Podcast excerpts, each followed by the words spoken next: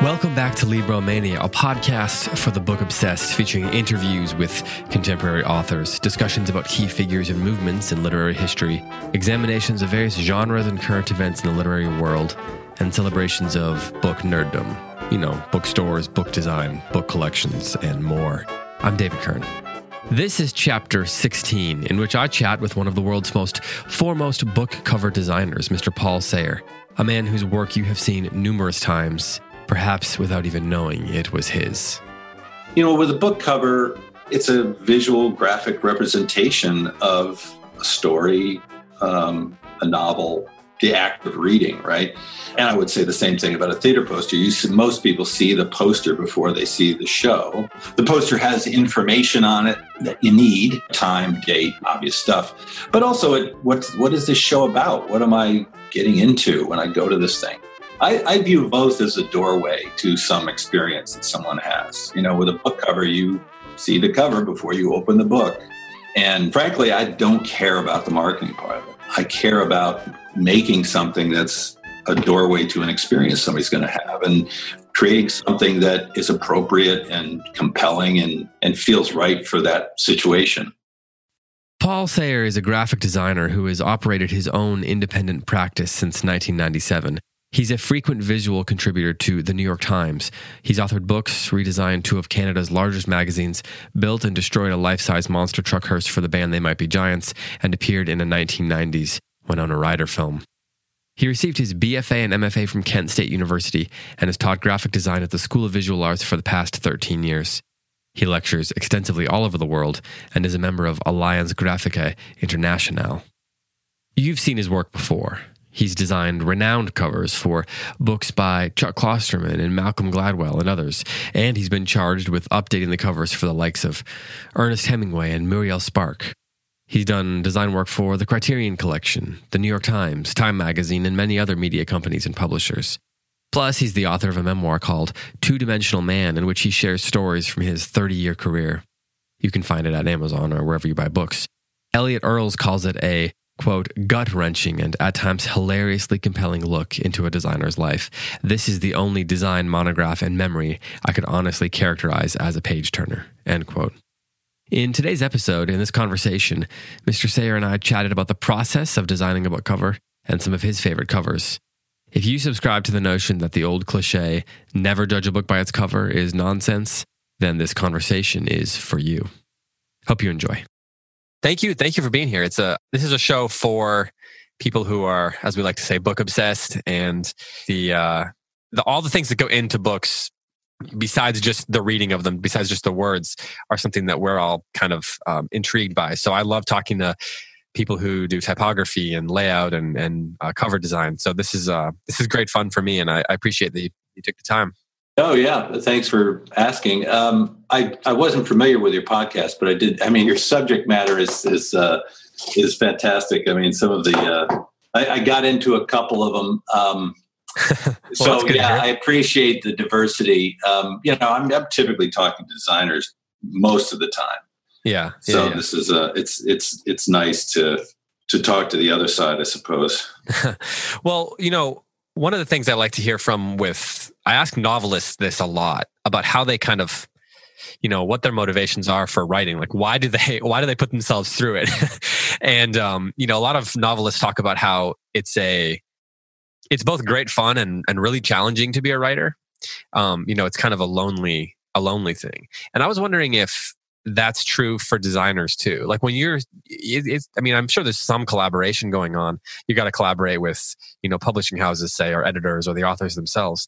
But when you're actually sitting down and doing the work and having to conceptualize, you know, the things that you're working on, is it is it lonely in that same way? Do you, does it feel like a um, sort of a solitary thing? Oh, it is for me. Yeah, but I wouldn't say that's the same for all designers. Um, hmm. I I've had to accept that I'm sort of a loner creatively to some degree. And I learned that the hard way, uh, working in different uh, situations.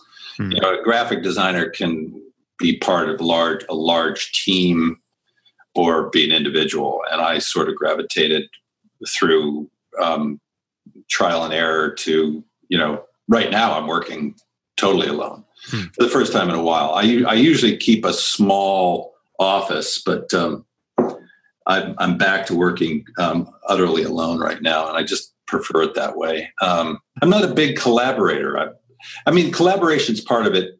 Yeah. For, for a writer too. Yeah, I think yeah, sure. the parallels are. It's absolutely similar the way I work, the way a writer works.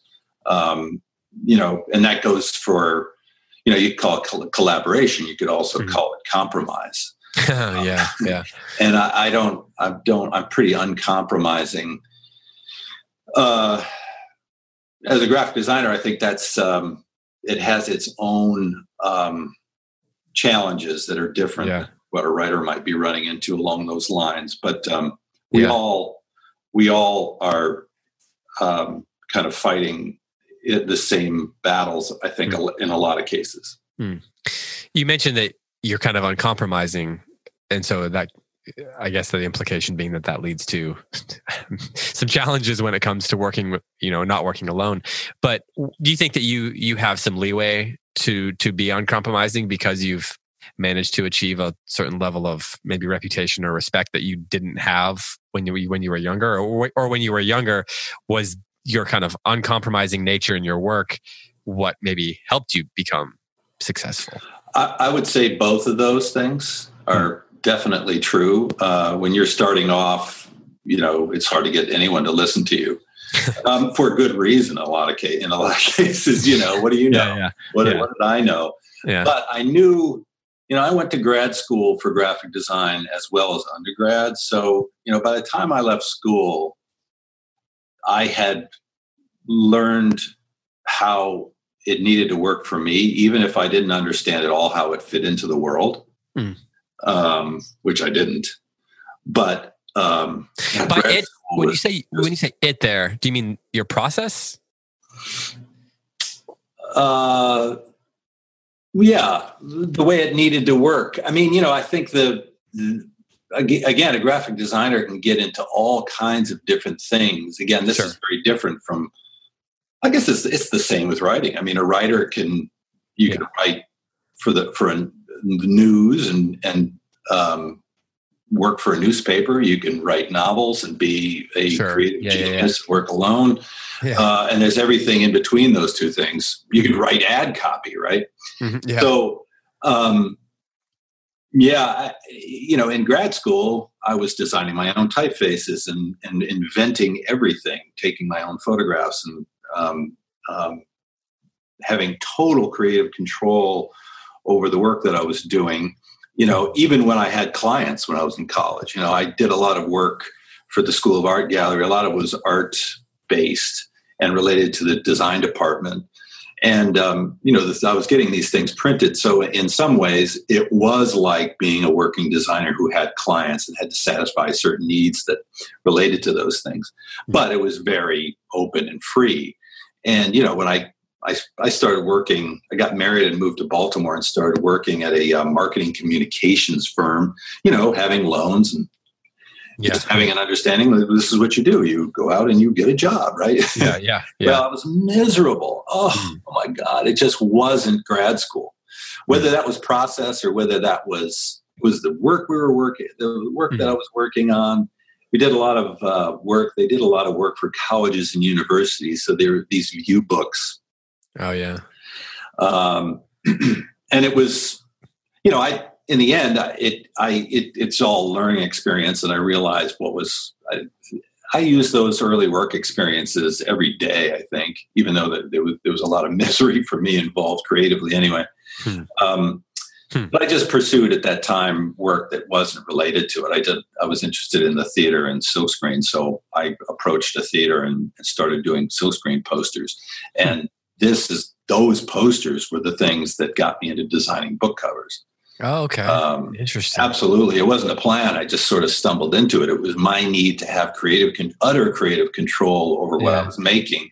But yeah. I still felt the need to have it have a purpose, I say, because, you know, I, a client, while graphic design doesn't always need a client, it's, it's certainly traditionally why the discipline exists, the profession exists. Yeah. Yeah. Yeah. Um, so um, it it, it, that, it, you know, no one was asking for work that I was doing on the job.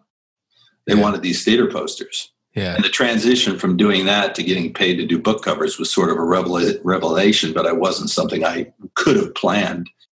So how how are those posters that you were doing similar to book covers? Like what what about them led you into into the book covers? Well, let's see. How could I sum this up succinctly? Yeah, uh, it's in speech and when you when people can't be looking at them, right? Yes. Now, I mean, I think sure. I mean, you know, with a book cover, there is a, it's a visual graphic representation of a story, um, a novel, Mhm. um, the act of reading, right? Uh, and I think I would say the same thing about a theater poster. You see, most people see the poster before they see the show. Sure. Um, maybe the poster, the poster has information on it that you need, which Yeah. is different from a book cover in some ways. You know, time, date, whatever, obvious stuff. But also, it, it what's what is this show about? What what am I what am I getting into when I go to this thing? If I go to this thing, you know. Yeah. so yeah. it's a I, I view vor, vo- both as a doorway to some experience that someone has. You know, with a book cover, you see the cover before you open the book, and um, frankly, I don't with book covers and theater posters. I'm not. While I think some of it's sort of interesting, I don't really. It's not my job to sell books. Hmm. Um, I don't care about the marketing part of it. I care about making something that's a doorway to an experience somebody's going to have, and creating something that is appropriate and compelling and and um, and feels right for that situation. Do you see yourself as being able to shape the experience of a reader with a book? I guess that's true, um, but I would say that's not my mindset usually. Yeah. M- my mindset is usually to try to do justice to the book. Mm. And since, yeah, Yeah. obviously the book's the important thing and the way is is the I, i'm trying to think of the best way to say this the cover is look let's get back to the marketing thing i you know there's uh, people would disagree with me but especially people in the marketing bu- department but book covers do not sell books you could have no cover in fact I, i've been threatening for years just to send in like a, just something with nothing on it if it's a good book, yeah. it will. You were one of your podcasts recent, recently was on uh, Confederacy of Dunces. Yeah. You know that book sold without any marketing. Yeah. Yeah. Uh, a good book will sell. A bad book will not sell, um, or or a book that um, people don't like won't sell, and it doesn't matter what the cover is. Um, Yeah. There's certainly plenty of bad covers on books that have been Oh, popular. Yes. Yeah. Maybe No, the I think- majority now that I think about it. Yeah. No, I think a, a book cover can, I think, can help the process somehow. But it, when you, when it comes down to it, it's, I think it's much more. It's a dust jacket, you know. It's, Yeah. So I think that I don't have I don't have aspirations, or do I think it's a good idea for a designer to be messing around with um, creating? I don't know um, a, your your own sort of opinion about what you're getting into. Right, right. Um, Do you do you so do you ever so one of the things that I was thinking about is if you're if you're thinking about designing a, a book cover, then ostensibly you'd have to read the book. So would the does the reading experience of a book that you know you're going to design a cover for is that different than most other times that you read a book? Or are you kind of constantly always thinking about what book you how you design the cover? No, uh, well, this is, I'm ashamed to admit this, especially in, in the context of your podcast, but I really don't read anything now that isn't something I'm not assigned to. Yeah, yeah. Well, I imagine you've got. A, I mean, there's probably a lot of reading Yes, that you have yes, to do, a- hours of it. Yeah. Yes, no. So I'm doing it all the time anyway. Um, and quite often I gravitate toward m- more challenging books. So, you know, a lot, a lot of times you have to read them multiple times Mm-hmm. to even get a grasp of what the what it is, you know. Yeah. Um, so, uh, yeah, I, I, the reading is super important to me, um, and it but it that's it, it creates a sort of strange filter in terms of what I'm reading. But but that gets also to the idea that I have to be super careful careful about what I agree to to take on. As, yeah. in terms of commission because I have to read it. So I learned that again through trial and error. You know, um, oh, I had this relationship with this art director. You assume that the creative director at the publisher, because I don't work at a publisher, I work for myself. A yeah. publisher calls me with a title that's on their list, thinking it's a good fit for me. Yeah. You know, you were talking about this idea of whether my reputation or doing it for long enough makes it easier to have control over what I'm doing. It certainly made it easier because art directors and creative directors sort of know what. Yeah. What you're into. Yeah. Or what would work given my approach, you know?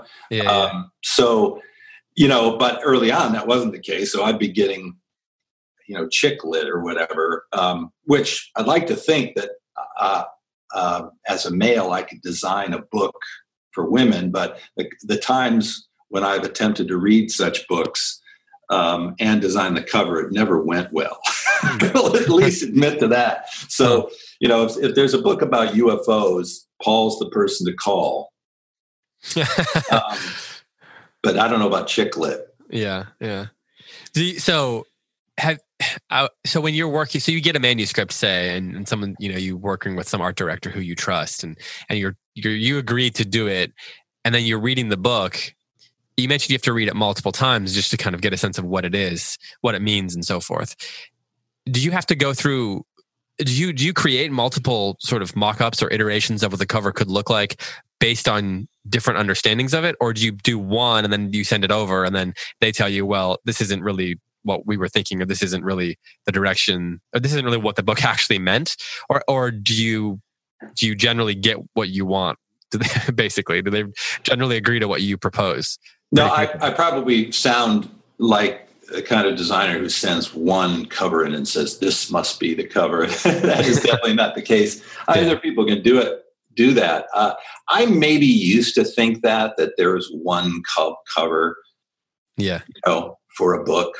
Yeah, all things being equal, you know, in a perfect world, whatever. Yeah, yeah. But no, I totally don't agree. I don't think that's the case at all. I, I think that. Um, you know, it's funny getting back to that idea that um, how how um, important my voice maybe is in a cover commission as it relates to this uh, the, the book. And while I feel like it's not important at all in terms of the book, I have to have a point of view of the work that I make mm-hmm. for the book. Mm-hmm. So it's a funny thing. Like I really feel like those two things you can't reconcile them on some level, and maybe that's what makes it interesting to me.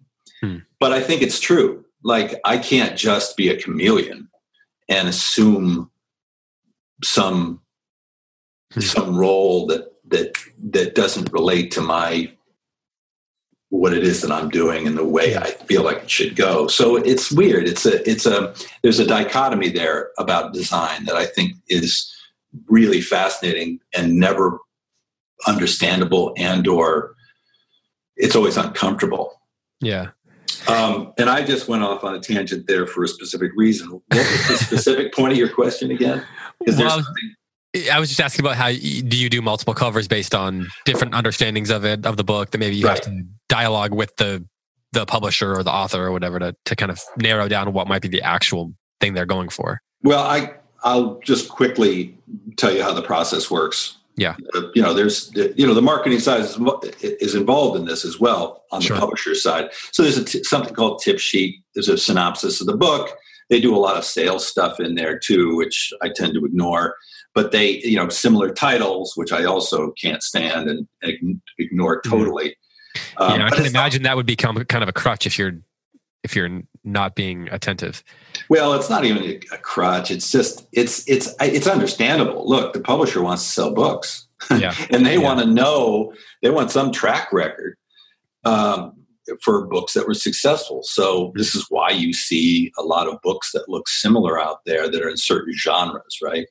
Um, right, right. Yeah. Books that were successful, um, and so they the marketing side feels more comfortable when you do a cover that's similar to this other book that's similar that did well, right? I mean, it makes sense. It's hogwash, but it makes sense.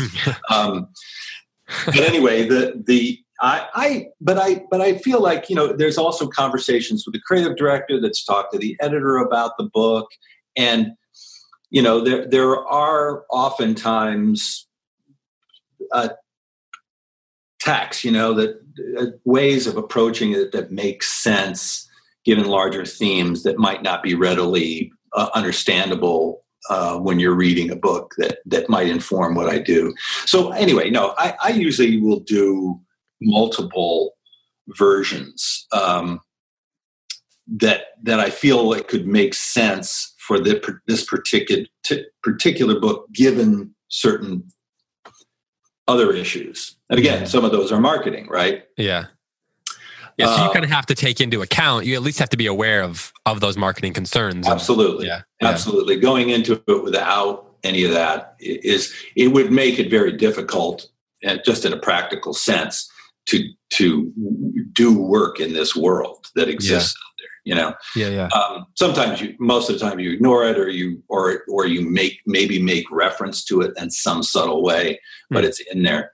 Um, but yeah, so I do multiple ones. Um, you know, the, a recent cover that I did that sort of relates to this idea was um, one for Chuck Klosterman, who I did. I've done yeah. covers for for years. Yeah, I was going to um, ask about that. It was. Uh, it's God. What is it? It's the Upside Down book. Um, but but what if we're wrong? That's what it is. But what if we're wrong? Oh yeah, yeah, yeah. And, and Chuck is sort of go, uh, kind of branching off from his, you know, um, pop culture zone into bigger questions uh, yeah. with this book. Yeah. And um, so it's questioning big things like gravity and, you know, yeah. we're here. So yeah. uh, I was just like, hey, this is going to be impossible to get through. I knew this, but I talked to the creative director and said, look, it's a, it's just upside down.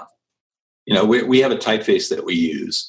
And so there's a consistent vibe that goes through the books the covers yeah. done over the years because of that typeface. But it's Helvetica. It's nothing. It's yeah. totally generic. Yeah. And so I'm like, it's totally generic and it's centered and it's as big as we can make it because Chuck's name is really long. yeah, yeah, yeah. Really. And so it can only his his uh, with this typeface, his name can only get so big. So it's like that upside down, and that's the cover.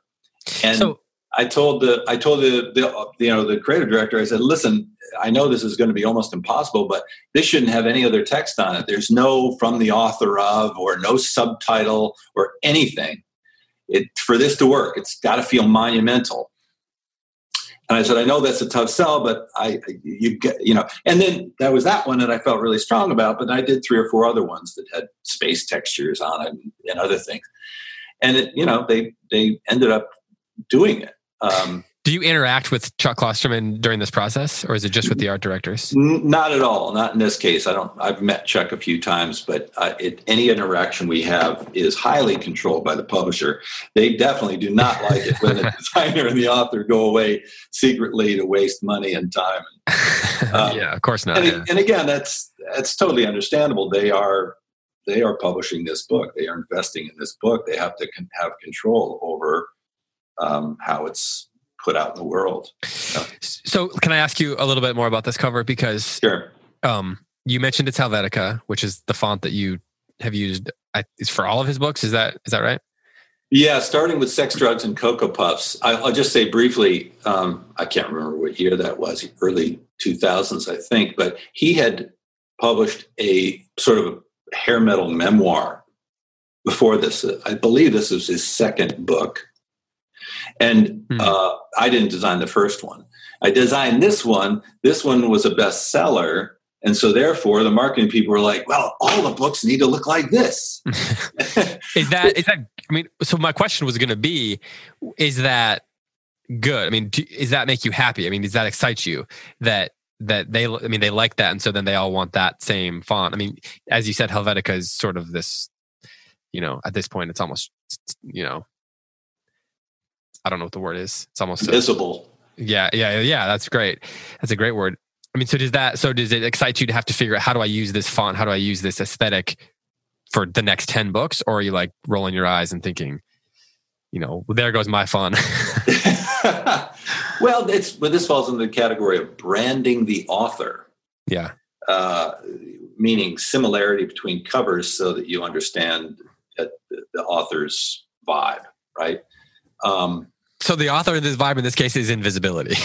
Yeah right. No i mean you know chuck's humor is pretty dry yeah yeah.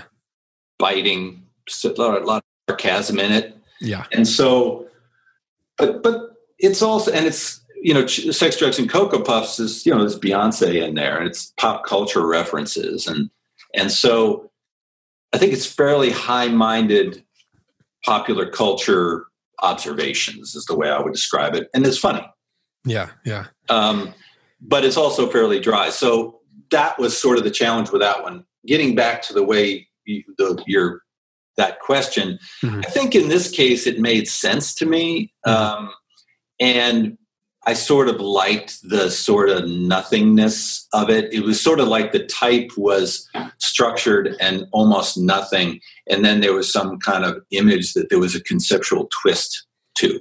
So you know, the sex, drugs, and cocoa puffs is a, a, bird's eye view of a cereal bowl with with drugs floating in it instead of cereal. Yeah. So it's like yeah. sort of a forced idea in a way. The the um, then I went back and was asked to redesign the his first book, Fargo Rock City, um, that I mentioned, uh, to to work with this book. Um, and so this is a cow that's got Gene Simmons. Yeah, I'm looking at it right now. Yeah. Um, you know, fur thing. Yeah. um, and then and then the, the next one and on and on, right? So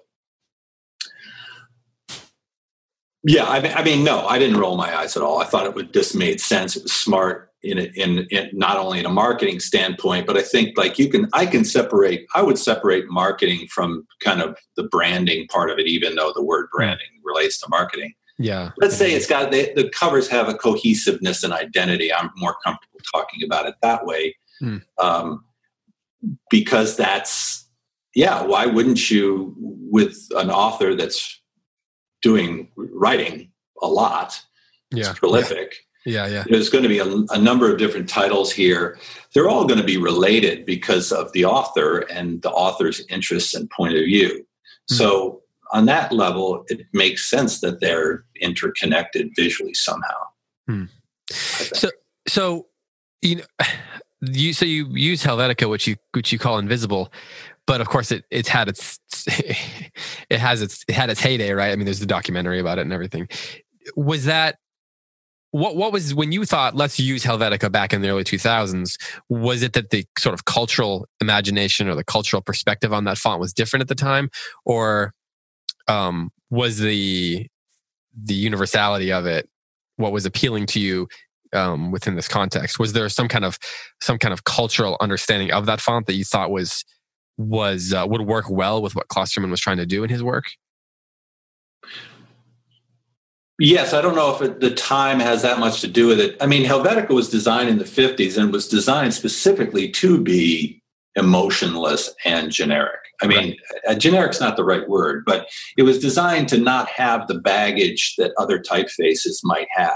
Mm-hmm. Um, and therefore, it was it's a it's a modernist idea that you can apply this to anything because it doesn't have any personality.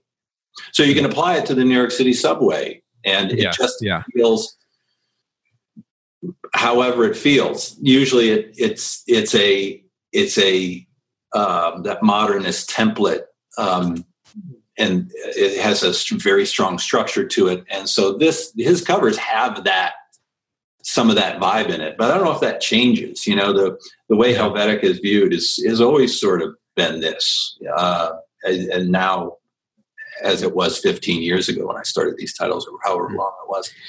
So yeah, it's it's sort of a it's sort of a system approach an unemotional system approach that that that contrasts with the images that are normally on it. I want to say too that the conceptual twist on the cover that we were just talking about, but what if we're wrong, is just that it's upside down. I mean, funny enough, this one, you know, as a book cover designer, rightfully so, you know, you're, the cover's rarely mentioned, you know. But this one, uh, Chuck was on uh, Late Night with Seth Meyers, and and and they start off, and he's got the book, and they start talking about the cover. Before they start talking about the book, they're talking about the cover. Uh, and Chuck actually went through the. It's funny. He went through the process of how a book, you know, how he, you know, he was shown it. And the thing he said that I loved, uh, he referred to me as the design guy. Um, but he he um, he said, "Well, what's the track record of upside down books?" and then, so then they all the market people scurry off and they come back and say, "There's no, we can't find a book that's totally upside down." And then Chuck said, "Well, now we must do it." so, that does sound like him. Yeah, and so you know, I mean, I think probably I have some of Chuck's viewpoint on. Yeah, uh, there, there's some similarities. Kindred spirits, maybe. Yeah, and so you know, I, I told like that's a very anti-marketing approach, right? We don't know what's going to happen, but we got to find out. You know. Yeah, yeah, and that's, so, that's sort of beautiful in its way, I think. So one of the things that when I when I'm looking at book cover, like I'm even looking at on bookcoverarchive.com there's like a page for you on there and there's you, you know so it's got i don't know 40 covers or something like that maybe, maybe more and you know in some cases they've got a more minimalist approach, you know, say. Um, and then sometimes they're quite complex. Um, sometimes you've got, you know, symmetry and sometimes there's asymmetry and you've got complicated, complex um, typefaces and sometimes they're Helvetica. So do you generally, when you're reading a book, do you have a sense that that this book that I'm reading needs to have a more minimal, minimalist approach or it needs to have a complex approach? And so then you you know kind of immediately you're going to go to one side of those and create all your mock-ups in either a kind of a minimalist approach or a more complex approach. And i those technical terms i'm sure for what i'm describing here. But um or do you kind of do one of each or or uh, try different some maybe more complex with a lot of different elements and some more minimalist or or so again i guess the question is put simply, does do you know pretty quickly whether the book needs that more minimalist approach or not? Hmm. I don't know. I don't know. I mean, I hmm. guess I try to keep an open mind. Yeah. Um, yeah. As the I start the process of designing, I mean, you know, after time goes on, I guess you get faster and better at being able to do things quickly, or and or determine what a book maybe quote needs. But I I, am more sloppy and open minded, I think, about expectations about what something's going to be.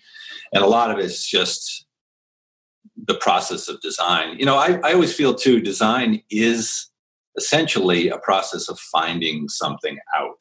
Hmm. Um, and so preconceiving going into it, I don't think is ever a good idea, even though, you know, after you've designed hundreds of book covers, it's, it's, human nature to so to do that. But yeah, um, and and I think for the better sometimes. I mean, you know, because we have budgets and deadlines and things have yeah. to be done. Yeah, yeah. So it's not an open ended. Um, it's not an open ended process, but um, I try to keep an open mind. While you were doing that, I I know that I I knew that I haven't been here in a while. I hate this website. I hate my page on here because there's so many there's so much stuff in here that it's just a mess. Um, there's a lot of stuff in here I didn't design. Oh, really? Um, I mean, there's a there's old there's paperback versions of things that got changed and messed with, or that I didn't even do. Huh. There's one there's one in here. It's how you play the game with colored dots on it. I didn't design that. There's, huh. there's probably 25% of these books I didn't design. Interesting. Um, and I would say there's another 25% that were mucked with after I designed them internally uh, and a third reprinting of something or uh, a uh-huh. sticker was plopped on it or something so it's, it's a little infuriating uh, yeah, yeah, I yeah. actually the internet's like this but i i um but that's you know here you you you talked about asides uh, i'm i'm always really the design credit that is always something that i'm very i'd rather have my name not on something if i don't have 100% control over it than actually yeah. have my name on there and yeah, that makes sense I'll tell you one quick story. So a lot of times I go to the Strand in New York, down in yeah, the it's a great bookstore. Awesome. But down in the basement, they have like I don't know what the section is called, but it's just like they have tons of copies of the same books that didn't sell, and they're all packed down there. There's a term for it in the in the booksellers, but anyway, um, you know when it's not a current book, it gets put down there, and if there are bunches of copies, so I'll go down there to get extra copies of books that I've designed for samples, whatever, oh, yeah. my archive. Yeah. And so um, I was working on this awful book called Cadillac Beach. This is one of the books that I'm talking about years earlier that I, that I had to read, which I wish I didn't have to read, and um, try to avoid these types of books. But anyway, it was terrible. At a certain point, I was just say, I just said, you know what, we're, I'm resigning. I'm, I'm quitting. You guys go and find another designer. It, this is not. This is not working out. So. Yeah. Uh, or I may have said, just do whatever you want with it, just don't put my name on it. Anyway, I pull out, I saw the spine said Cadillac Beach. I'm like, and it had this teal color that we were working with. So I'm like, oh God, what did they do with it? I pulled it off, and it was this awful cartoon of a of a, a, cat, a pink Cadillac with teeth. It was just whatever. And so I'm like, oh my God, I'm laughing. I, I and I'm like, who put this one to bed? And I opened the back set. It says design Paul Sahre. and I literally made like an audible, oh, you know, like four or five people looked over at me. So, you know, it's like usually. Can uh, you do anything about that? No. I mean, I guess they've all been printed. What are you going to do? I know you're going to do thousand copies or thousands who cares anyway, except for me. But yeah, I, I, I, just, you know, I, that, so that happens a lot too. Anyway, that's an aside. Yeah. well, okay, so you know, I was thinking about how you did that. You so you did do the Hemingway books, right? Yeah. Yeah. Okay. So you had, I assume you were commissioned to do the whole series. You've got The Sun Also Rises, For Whom the Bell Tolls, A Farewell to Arms, The Old Man and the Sea, and so forth. That that might yeah. cover it. Yes. Um, so, but you've also done books by, you know, classic books or collections of sto- short stories, or you know, you did a Nabokov book, or however you pronounce his name, and um, so and you look so i look at the i look at the hemingway ones and there is a sort of simplicity you know there's a symmetry to it and it's you have the same sort of um the same sort of feel and the way the typeface is laid out and everything is the same in all of those. I assume they asked you for something consistent across the series. Is that is that right? Well that one was and again because obviously it's posthumously and and yeah. um, these are really well-known books and um, it, it was it, this was more of a like let's try to figure out some kind of series that updates the experience somehow. Mm-hmm. And they hadn't. I, I think you know publishers make most of their money on these types of books, and they just they just languish. You know, in terms of the covers, they don't need to redesign the covers because they're selling and um, schools are buying them, whatever. Yeah. Um, and but you know, in this case, they really felt like you know we need to update this because the last time someone had designed the series, it was like 20 or 30 years ago. So they look very dated and not dated in a way that relates to Hemingway, I guess I would say. Oh, yeah. You know yeah. what I mean? Yeah, like yeah. it felt like the early 90s. Hmm. Um, so uh, in this case, we, I, you know, was using contemporary typeface and, um, you know, I- imagery that evoke something, you know, from, did the, they, from the book. Did they ask you for something? Uh, I don't want to something as straightforward as this. I don't mean that to be a derogatory word. no, no, and, and, these are these are similar to the the what we're talking about with the uh, Klosterman ones. We're mm-hmm. we're thinking of them as a series. Yeah, uh, and you know, the type is super simple, sort of understated yeah. The classic in its way you know and then the imagery um, again relates to the book. Yeah um, we did again with this one we did maybe three or four different ways of approaching the series and this was the one that was felt the most sort of contemporary and right for the moment. I think we did these. Is it actually your favorite of the, the ones you did? Yeah yeah okay. it is. Um, jason fulford photographer was the photographer i was working with on these and he um, it's a maybe it's a subtle thing, but you know, for the image for Old Man and Sea, he went out uh, in a boat all day with a couple of old fishermen out in hmm. Montauk to get that image. Yeah, you know? huh. um, the the image from the the um, he didn't travel for all of these, but um, Oh, right. He didn't do The Sun Also Rises because this was a funny one. The creative director, John Fulbrook at the time, called me and said, Hey, would you like to redesign Ernest Hemingway's books? I'm like, Of course. and he said, Here's the catch, though. You, you, know, the first one is Sun Also Rises, and you have it has to have a bullfighter on it. Yeah, that's it's yeah, funny that's how it's funny how like expats like you know the romantic idea of expats you know and bullfighting seemed like a kind of avant-garde interesting idea now it's awful um, but um, so anyway we use a stock photo i'll make them blurry you know Yeah, diffuse some of the awfulness involved yeah. uh, but the rest of them were were, were jason and you know for uh, to have and have not, you know, he he was threatening to rent a boat and sail to Cuba. And this was this was like ten or fifteen years ago. Yeah. Well, I love the best that. plan. Yeah, Yeah. no, I well, I love I love that about him, and I definitely feel like you know the reader isn't going to be conscious about that, but that's in there. You know, if there's that much care and that much effort um, involved in you know the, the the making of a cover, I think that's it resonates. You know Yeah. in ways that you know can't really be articulated and probably wouldn't even be noticed maybe but um it's in there So for something as simple as like symmetry, do you I mean, a lot of your work has, you know, well, I guess you seems like I, I guess I don't know which I don't know which covers on this list, for example, that you actually did now. Uh, but there's a lot of asymmetry. Um, I'm looking at. Did you do the um, the full blood Arabian?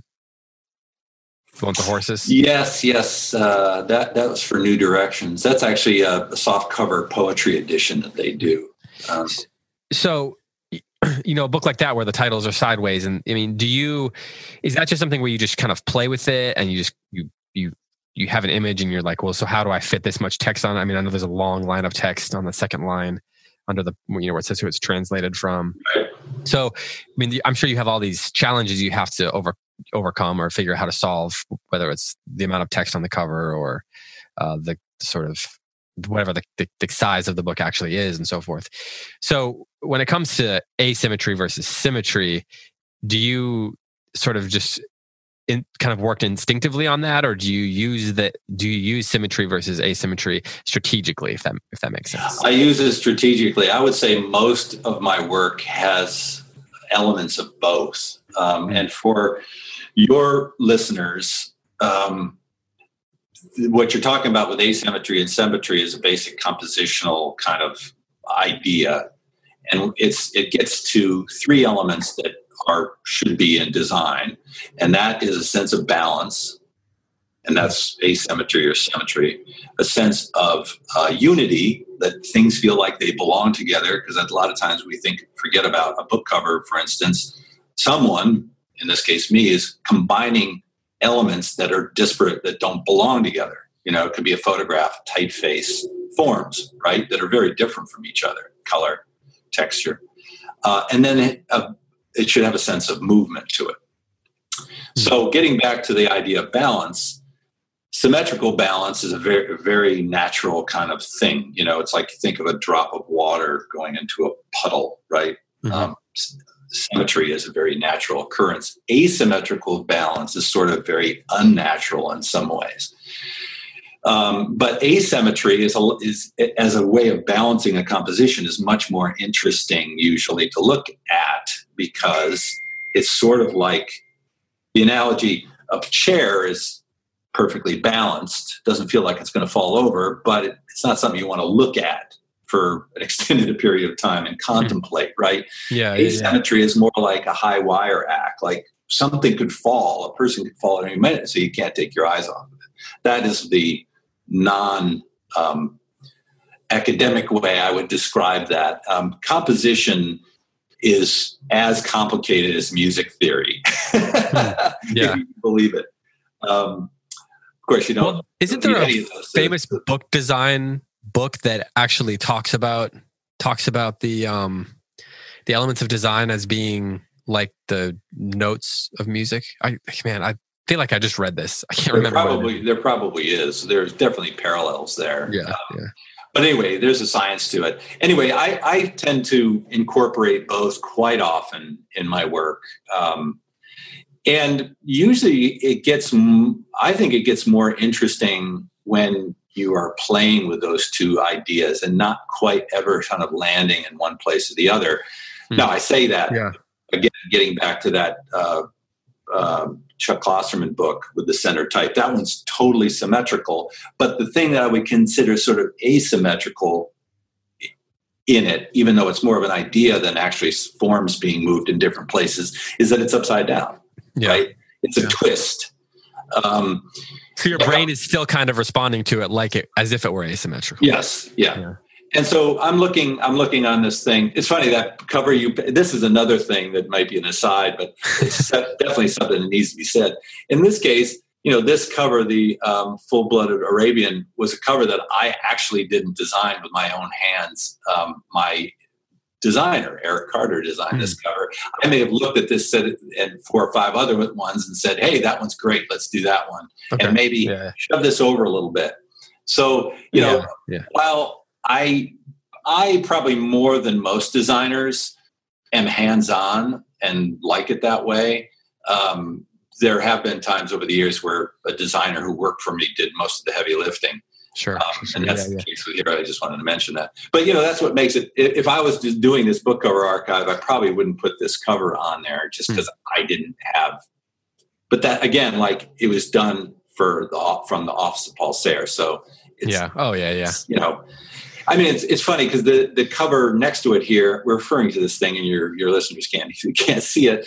But um, I did a series of covers for uh, Clarice Lispector, the Brazilian author. Mm-hmm. New Directions has been doing new translate translations of her for an English speaking off audience, which is amazing, and it introduced me to her, which I'm very thankful for. But um, in this case, there were four different covers because they'd been they'd been written in the 60s whenever they were 50s and 60s whenever they were written. And it gave us the opportunity gave me the opportunity to kind of not think of the covers. I didn't need to read these books um, in fact i didn't read i haven't read two of them hmm. uh, because what we did was we used it as a way to put the author front and center with these covers hmm. and so the so it's a and and she was just incredible looking person. Um, there's no other way to describe it. At every point in her life. Hmm. Um, and so this is a really beautiful photograph of her as a, a, a young author. And so it was um, it was a way for us to sort of like design four books with the same image. So it's sort of a puzzle. Each book hmm. has, has a piece of her face, and then the books can be sort of you can kind of put them together and it can, completes the portrait. And again, that these covers I would say are symmetrical in their way, but also very asym- asymmetrical because when you put them all together, it's a very symmetrical experience. But each individual mm. cover is very asymmetrical because it's only a part of it. Mm.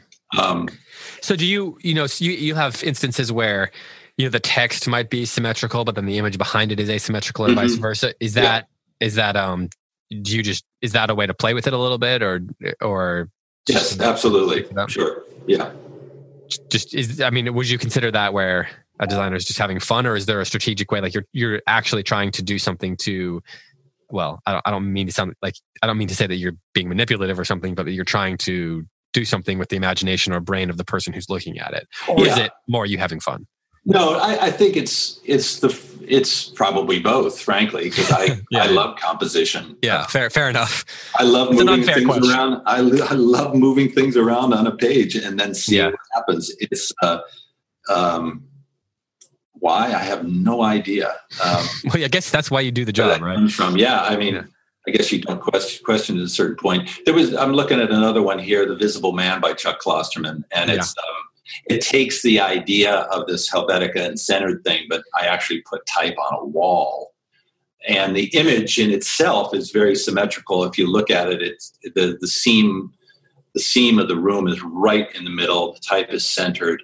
But then the elements of the room are mixed up and asymmetrical. The windows on the left, the plants sort of on the left, a little further over, and this image on the right of a person holding up a piece of paper in front of their face is on, yeah. on the right in the upper portion. And the thing I love about playing with form in this way in terms of composition is, you know, if you take one of those elements out, the cover sort of doesn't work mm-hmm. compositionally. Mm. Um, so I think that th- these sort of ideas are, like I said, the analogy of the high wire act is a, is perfect. Again, there there are many instances in music where you want something that you're playing to resolve or to make the listener hang for a minute and then it resolves. You know, yeah. This you're sort of huh. doing it in in one flat thing. You know, it's not uh, it's not a linear experience, a book cover unless it's moving, of course. Um, mm. Maybe we're heading there. We certainly are in the terms of how they're marketing books now. Um, yeah. I don't get a lot of requests to do that, but um, you know, you, you, a lot of times you'll see on a website somewhere where the the book cover is animated. Yeah. So it's not time based, but it sort of is because you want to engage somebody, and you know, compositional ideas are meant to, you know, move the eye around the page. Um, mm and um, engage. You know. Mm-hmm. I, I'm fascinated by that idea that if you take one element off, it doesn't it doesn't it doesn't work. Does that is that something that you're kind of constantly after like that to you when you when you get to the point where there's nothing that could be taken off the page that that's sort of where you're you've you've met the demands of that cover? Maybe you've even gotten to where that it's just like that's a perfect cover for at least for yeah. the setting for that perfect for that particular book? yeah sure. And but i but now it's sort of automatic it's just automatic you know where i don't have to actually think about it. Because you got experience? Yeah sure. Yeah. Um, again the music thing would be a perfect example if you're learning yeah. Learning it's very you're concentrating what you're doing but when you're actually playing you don't think about it you just mm. do it yeah, yeah, yeah. That's sound right. You're right. Yeah. Um, there's a there was a cover I did years ago for uh, Rick Moody called Demonology, and that yeah, one it's right is, here. Yeah, it was. Uh, that one was is exactly this. The typography is centered. The Smarties are centered, right? Yeah. So it seems like a totally symmetrical thing. But if it's just symmetry, again, it's like looking at a table. It's a table. It's, yeah. it's not falling over. It's balanced, but it's not interesting. Uh, the same with like a flag. Flags, you want symmetry in a flag. Like the Japanese flag, awesome flag. Yeah. flag, very memorable, but you, you don't you don't dwell on it yeah. even yeah. for a second. Uh, and so that's what this is doing. But if you look at it, the idea behind it is that the Smarties are levitating. They're sort of doing some creepy, subtle thing. It's unnatural. Yeah. And they're just ever so slightly tipped like they're not perfectly straight up or down. Yeah. yeah. It gives the feeling of it helps to enforce the feeling, but the fact that they're just it's just not quite perfect is the thing that activates that cover. Hmm. There's a little the little twisty piece on the plastic yeah. wrappers at the top, sort of curved a little bit. Yeah, and the yeah. same same with that. Um, I do a lot of work for the band. They might be giants, and and um, the first album cover I did for them was for a release called Join Us, and it's got a ridiculous um, monster hearse. It's a it's a hearse that's a monster truck. it's pink, and it's crushing. We were talking about Helvetica. It's crushing Helvetica. It's riding over, right? In fact, that when I presented the idea to the band, um, John Flansburgh was like, I love it, but we're not a Helvetica band. he said to me, it's great. But then I said, no, but it's an anti-modernist statement. It's crushing Helvetica. And then he was like, oh, it's great. um, but if you look at that album cover and you put your finger, you've put your hand over the truck, you'll notice the type barely is moving. But when the truck is in there, it's just one word that's at an angle. The rest of it's very structured. Mm. Um, but it's the, it's sort of an optical illusion Hmm. Um, but it just in concert, it totally works, and it feels like the Helvetica is being um, starting to be crunched, like a car, you know, would be underneath the wheels. Hmm. Uh, again, these are all. I love that we're, we're able to to sort of geek out to this level because I, I you know, I, I think it's like these are the things that make you want to get up in the morning and yeah, you do. You know. Yeah. So do you? So when you're doing these covers, do you have to work in concert with the uh, layout people? You know, people who are laying out the text. Um, I mean, are you are you saying are you asking them? You know, what what what typeface are you using for the title page, for headers, for oh the interiors? Yeah. Weirdly enough, no. Most of the hmm. time, not. Um, there are some publishers who coordinate that, and most of the time, as you probably noticed, they don't. Yeah. Um, I mean, uh, that, that is there. There's a there are a number of different reasons for that. Each publisher typically has a uh, a department that where the designers are just doing interiors. Yeah, uh, and then their cover department is a different is is maybe on a different floor and and they or being outsourced or being outsourced. Yeah, yeah, um, for whatever reason. Um, so no, typically, which seems weird on the face of it, but I would also say that you know they also do a lot of things in publishing where you know you, they'll do a hardcover edition of something and then it's a dust jacket and then oh yeah they decide yeah, yeah. oh we got to do a paperback and now the cover is going to be totally different because it didn't sell whatever reason so they're yeah. they're shifting it thinking that oh you know a different cover, cover will make it sell. I mean, the fact that it's less expensive and it's a paperback is the reason that sells better than the hardcover in that situation, not because the cover. With uh, again, I can't. I don't yeah. have empirical proof. That's my feeling about it. Um, so we might as well just do a beautiful, lasting book cover, right? Uh, but anyway, that's one of the reasons why uh, that that I think that is the case is it um common for I mean how often would you say your name gets the cover design gets put on it's pretty often, right? Yes, you know, it's funny. They it you know, I'm sure there were designers who are who fought very hard for that. Uh, for for that to even happen.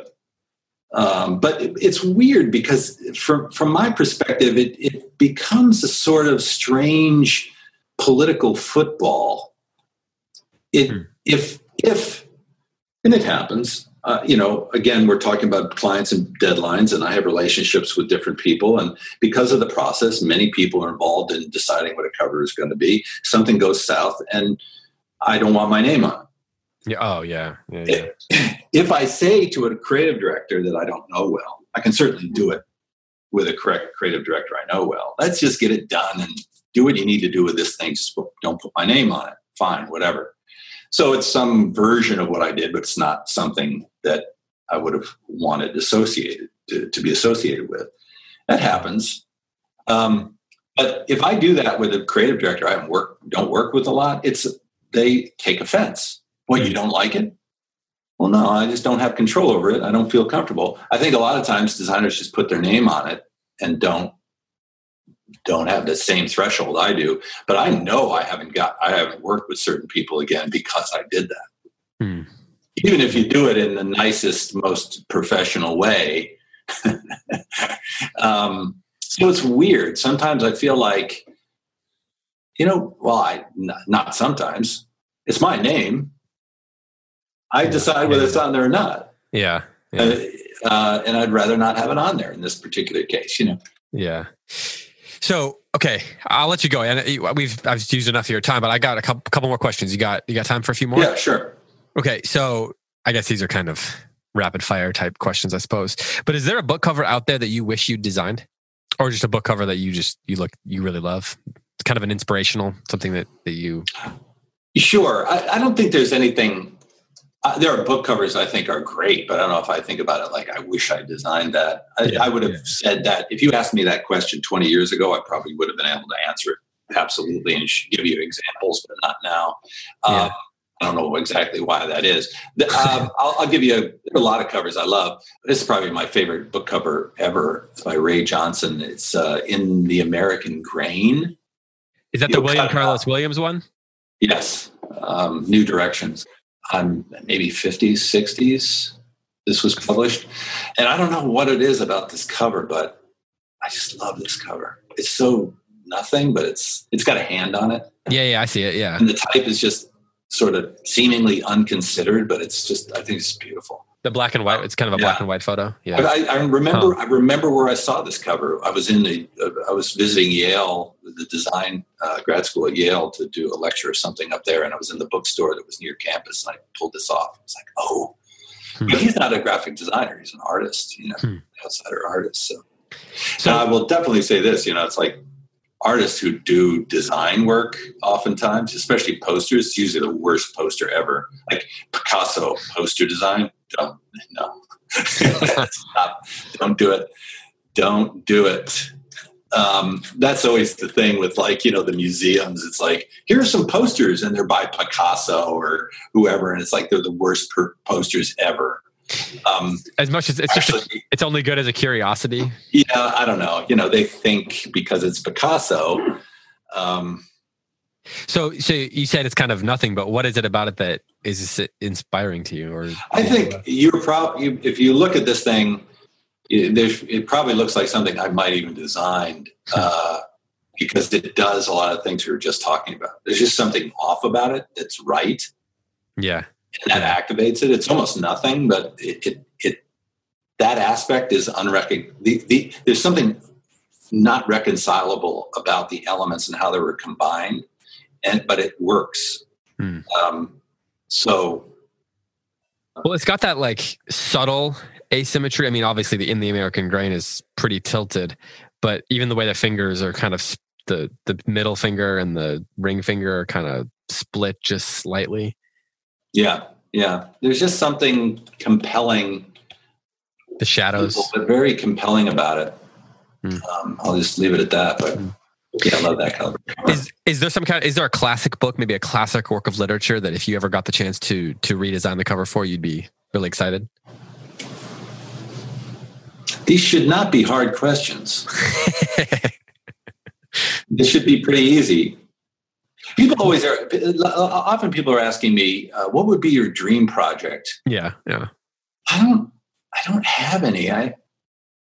Well, how about this? I one of my favorite books is uh, called The Selfish Gene. Uh, Richard Dawkins. I'd love to redesign this cover. Yeah, It's, a- it's an amazing book. Hmm. Um, Oh, the one on from the seventies. yeah, yeah. Wow, the seventies cover. That's Yeah. that's a those seventies covers are. It's like those old. The one with the uh, illustration? yeah the yeah, the illustration. crazy amoeba. That one's Yeah. pretty hard to beat. That's the one I have. But these covers are terrible. Yeah. Um, it's such an interesting, important book, in my opinion. But Is there an era of um of book design that you that you're most inspired by, or that you know, if you had posters in your office or something, or in your studio, um, that maybe most of them are from a particular era? Maybe decade. I don't know how you define eras. Yeah, I- book design. I would probably say not not something I'm aware of consciously, but certainly the 50s was was sort of in some ways, and and, and that might just be a perception of a couple of designers, Paul Rand and um, Alvin Lustig, uh, their cover work. Probably because they're so singular, and th- talk about uncompromising and putting the the book first. You know, certainly Lustig's covers are uh, have a have a consistency that I really respond to. Hmm. Um, that certainly is not my approach. But I would also say there's, you know, there are great. Uh, John Gall's a great book cover designer. Now is a Yeah, great yeah. time for book cover design, um, even more so than maybe even five or ten years ago because of uh, what's going on with uh, all the digital stuff. I think there's much more care given to covers now than there ever has been. Chip Kidd, um, Chip, oh god, I used to in college. He was just starting. He, he's a few years older than me, but I would definitely say his work just blew my mind when I saw it. Um, Hmm. And he's still doing great work now. Um, Peter Mendelsund, great designer, great designer. Do you is the uh, you mentioned Paul Rand? Is that the IBM guy? Yeah, he designed the IBM logo. Okay. He did a lot of really big identities, Westinghouse, but he did a lot of book design, uh, book cover design, book design. Hmm. And yeah, it, yeah, he's probably the most famous, well-known graphic designer. Yeah. Well, I've kept you long enough. I feel like we've covered a lot of ground. This was fun. I, I you mentioned we you were glad we got to nerd out, but that's that's you know that's one of the reasons I was hoping to talk to you is because I love just asking questions about some of these things. So I could probably have spent you know an hour just taking three of your covers and asking you questions about what cho- what your choices were there. So I appreciate that you. but I'm sure you don't you don't want to uh, keep you know thinking about them too much. But I appreciate some time to to go over a few of them with me. I had, I had a good time. I did as well, David. Thank you. Well, thanks to Mr. Paul Sahre for joining me here on Libromania. To learn more about Mr. Sahre, you can head over to paulsahre.com. It's S A H R E, so paulsahre.com. You can also check out his book, Two Dimensional Man, at amazon.com or wherever you buy books. As always, thanks to you for listening. If you like this podcast, please remember subscribe, rate, review, leave a five star review if you enjoyed this podcast. Tell your friends to subscribe. Help us spread the word. I would greatly appreciate that. Don't forget about all the other great content here on the Close Reads Podcast Network. We've got Close Reads where we're discussing novels. Currently, we're going through Sense and Sensibility by Jane Austen with special guest Karen Swallow Prior. We've got the Daily Poem where we're bringing you a poem each weekday morning. We've got The Play's the Thing, which is all Shakespeare all the time. For all of us here at the Close Reads Podcast Network, I'm David Kern. Thank you so much for listening and happy reading. Talk to you next week on Libromania.